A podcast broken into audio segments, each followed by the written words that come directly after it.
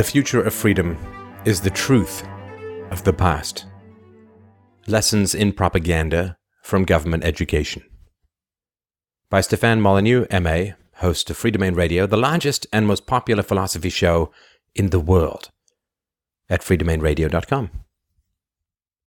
Quote A general state education is a mere contrivance for molding people to be exactly like one another and as the mold in which it casts them is that which pleases the dominant power in the government, whether this be a monarch, an aristocracy, or a majority of the existing generation. In proportion as it is efficient and successful, it establishes a despotism over the mind, leading by a natural tendency to one over the body. John Stuart Mill on Liberty 1859. The philosophy of the schoolroom in one generation will be the philosophy of government in the next. Abraham Lincoln. Introduction Try asking a website for directions without typing in a starting point. The web page will rightly tell you that this is impossible. If you're lost on the ocean, you can't plot a course for Tahiti. In a famous chapter from George Orwell's 1984, Winston Smith tries asking an old man what life was like before socialism, but can extract only scraps and faded scenes from the ancient man's broken recollections. In order to seal you in slavery, your government must pretend that you were never free. It must shatter your true history into facile propaganda, into fairy tales that endlessly repeat the fantasy that your political leaders rescued you from the scary chaos of liberty. The murder of memory is the first crime of the state, and the source and sustenance of all its other crimes. Why do we believe this propaganda, these fairy tales? I submit that it is to avoid the knowledge of her own enslavement. Most people's beliefs are ex post facto justifications for the after effects of brute power. Almost no one wants to pay taxes, otherwise, why force them? But because we are compelled to, we find solace in pretending that our tax money does great and necessary good in society and comfort ourselves with the lie that without taxes, charity, benevolence, and civilization itself would collapse. The history killing statist argument goes like this X is required. We are forced to do X. Without force, X would not exist. For example, the poor need help. We are forced to help the poor. If we were not forced to help the poor, the poor would not be helped. You can plug all sorts of statist programs into this equation helping the poor, the old, the sick, opposing drug use and illiteracy, protecting the environment, and so on. They all fit. The true madness of this equation is easy to see if we plug in defunct statist programs such as slavery. We need food. Slaves must be forced to grow food. Without slavery, there will be no food.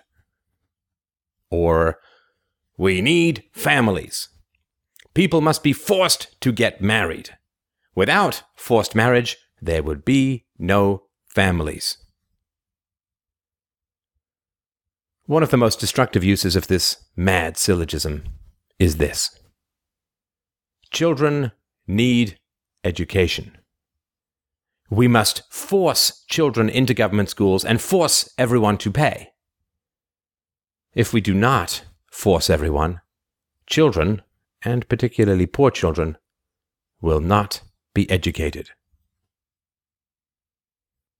To sustain these fairy tales, the state must bury the true history of free and voluntary education, which inevitably gives rise to the following syllogism. Children are now forced into state schools and everyone is forced to pay for them. In the past, children were not forced into state schools and no one was forced to pay for education. Therefore, the imposition of force, in the case of education, must have occurred because in the past, children were not being educated.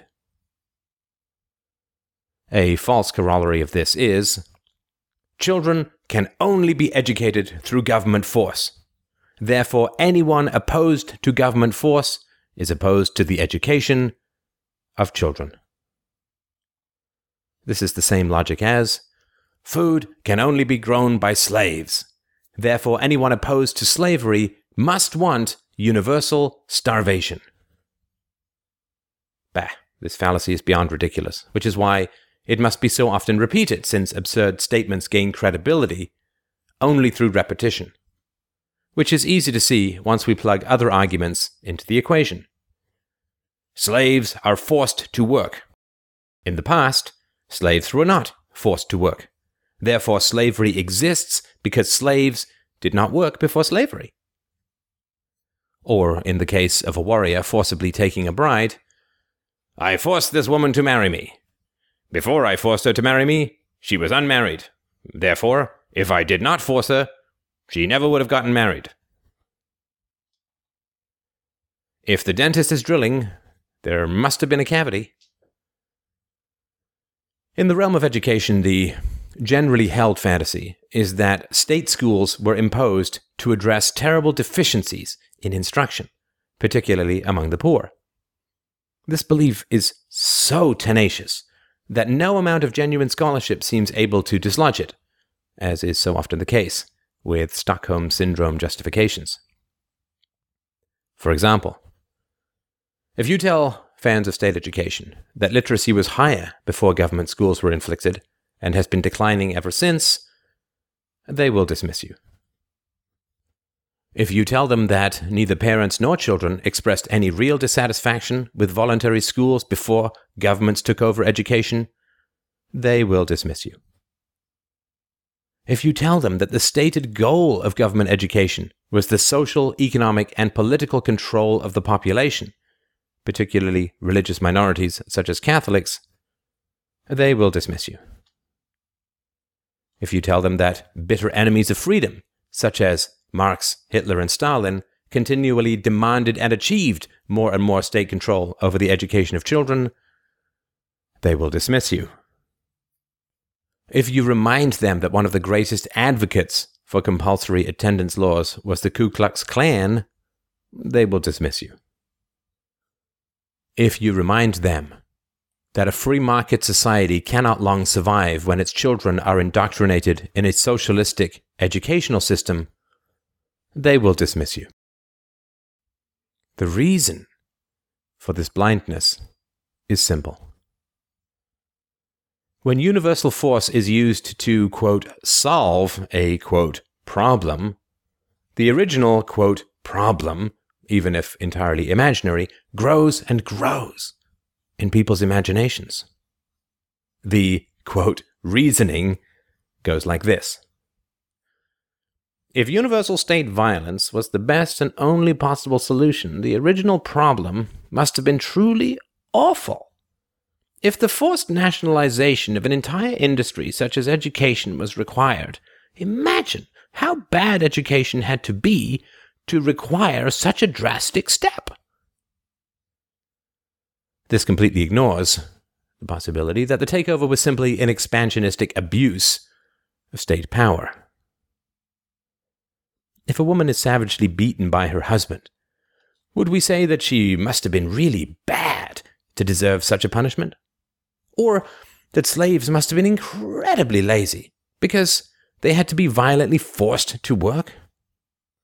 Or that there must have been something funny going on with all those witches in Salem, otherwise, why would they have been burned at the stake? Of course not. This kind of nonsense can go on forever, of course, and it seems ridiculous when we put other arguments through the standard equation, but once you understand the true history of American education, the current propaganda will seem equally foolish. And this, my friends, is what they call a solution. American schools were forcibly taken over by the state around 1840. Beforehand, in the populated areas of the northern US, as well as all of New England, literacy rates were between 91 and 94 percent. In Canada, according to contemporary reports, by 1867, most people were more or less literate, and nearly every town or village must already have had its grammar school. This literacy rate has been steadily falling ever since, despite staggering increases in funding and technology and significant decreases in class size. How has state education solved or improved these historically high literacy rates? In the world of the government, these are what are called improvements. One in five students now carries a weapon to school. One in 36, a gun. Nearly half of all students in major US cities drop out of high school. Every day, an average of 7,200 students drop out of school. That is 13 million children fleeing state schools every year. In Canada, very similar to the US, 7% of Ontario dropouts were A students, while 46 had been B students, and 45% say they are dropping out because they basically hate school. More than 32 million adults in the US, 14% of the population, have very low literacy skills. Many of them cannot read anything more challenging than a simple children's book with pictures. Naturally, there is no literacy requirement for voting. 42 million American adults can't read at all. 50 million can only read at a fourth or fifth grade level.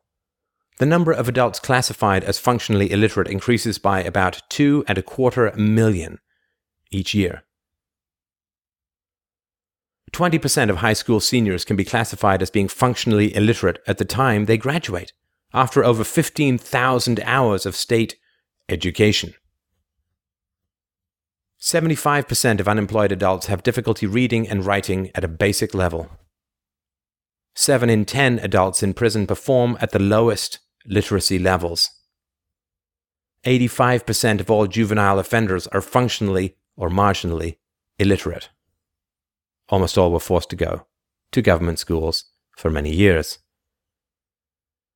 The percentage of American children who are able to read well hasn't improved at all in the last 25 years, despite a near tripling of educational funding and a significant reduction in class size. Unless early 19th century schools were continually on fire or underwater or filled with noxious gases, it's hard to conceive of how the above could ever be called an improvement. When you don't know what you don't know. Some people ask how financial institutions are able to get away with ripping off the entire population through predatory lending and endless bailouts. The answer lies in the almost complete financial illiteracy of the average American. From an article in The New Yorker The depth of our financial ignorance is startling. In recent years, Anna Maria Lusardi, an economist at Dartmouth and the head of the Financial Literacy Center, has conducted extensive studies of what Americans know about finance. It's depressing work. Almost half of those surveyed couldn't answer two questions about inflation and interest rates correctly, and slightly more sophisticated topics baffle a majority of people. Many people don't know the terms of their mortgage or the interest rate they're paying, and at a time when we are borrowing more than ever, most Americans can't explain what compound interest is. Uh, but at least a country with 700 military bases overseas is chock full of people with a good knowledge of geography, right? Not so much. 11% of young Americans couldn't even locate the US on a map. Almost a third had no idea where the Pacific Ocean was. 58% could not find Japan, 65% could not find France, and 69% could not locate the United Kingdom. Fewer than 15% could find Israel or Iraq. Almost a third insisted that the population of the United States was between 1 and 2 billion, rather than around 300 million. Also, even though educational standards have declined since government schools came into being, only about a third of 8th graders currently score at or above the proficient level on the National Assessment of Educational Progress in reading, 32%, mathematics, 34%, or science, 29%. Imagine giving them a grammar or math test from 1840. Education Secretary Duncan recently admitted that 82% of public schools could be labeled failing under No Child Left Behind specifications. What was his solution? Kill the program and return the money to taxpayers, or expand its funding? You only get one guess. Head Start has cost 166 billion dollars since 1965, despite many studies proving that most of the money was wasted and did not help poor kids gain or keep any improvements. Recently, its funding was increased by over $2 billion. People respond to incentives. When you pay people for failure, you tend to get more failure. America spends over $150,000 per student between the first and 12th grade, nearly three times as much as it did in 1970. Between 1960 and 1985, the ratio of students to teachers in public schools fell by almost 30%. As is always the case with government programs, more money, more resources, and more people means more and more catastrophic results. Economist Thomas Sowell notes that scholastic achievement test scores are significantly lower now than 30 years ago, and that the vocabulary of the average student contains half as many words as it did in 1945. Is it because teachers are underpaid? Not in Canada, where teachers earned 80% of the manufacturing wage in 1950 and now earn over 50% more than the basic manufacturing wage.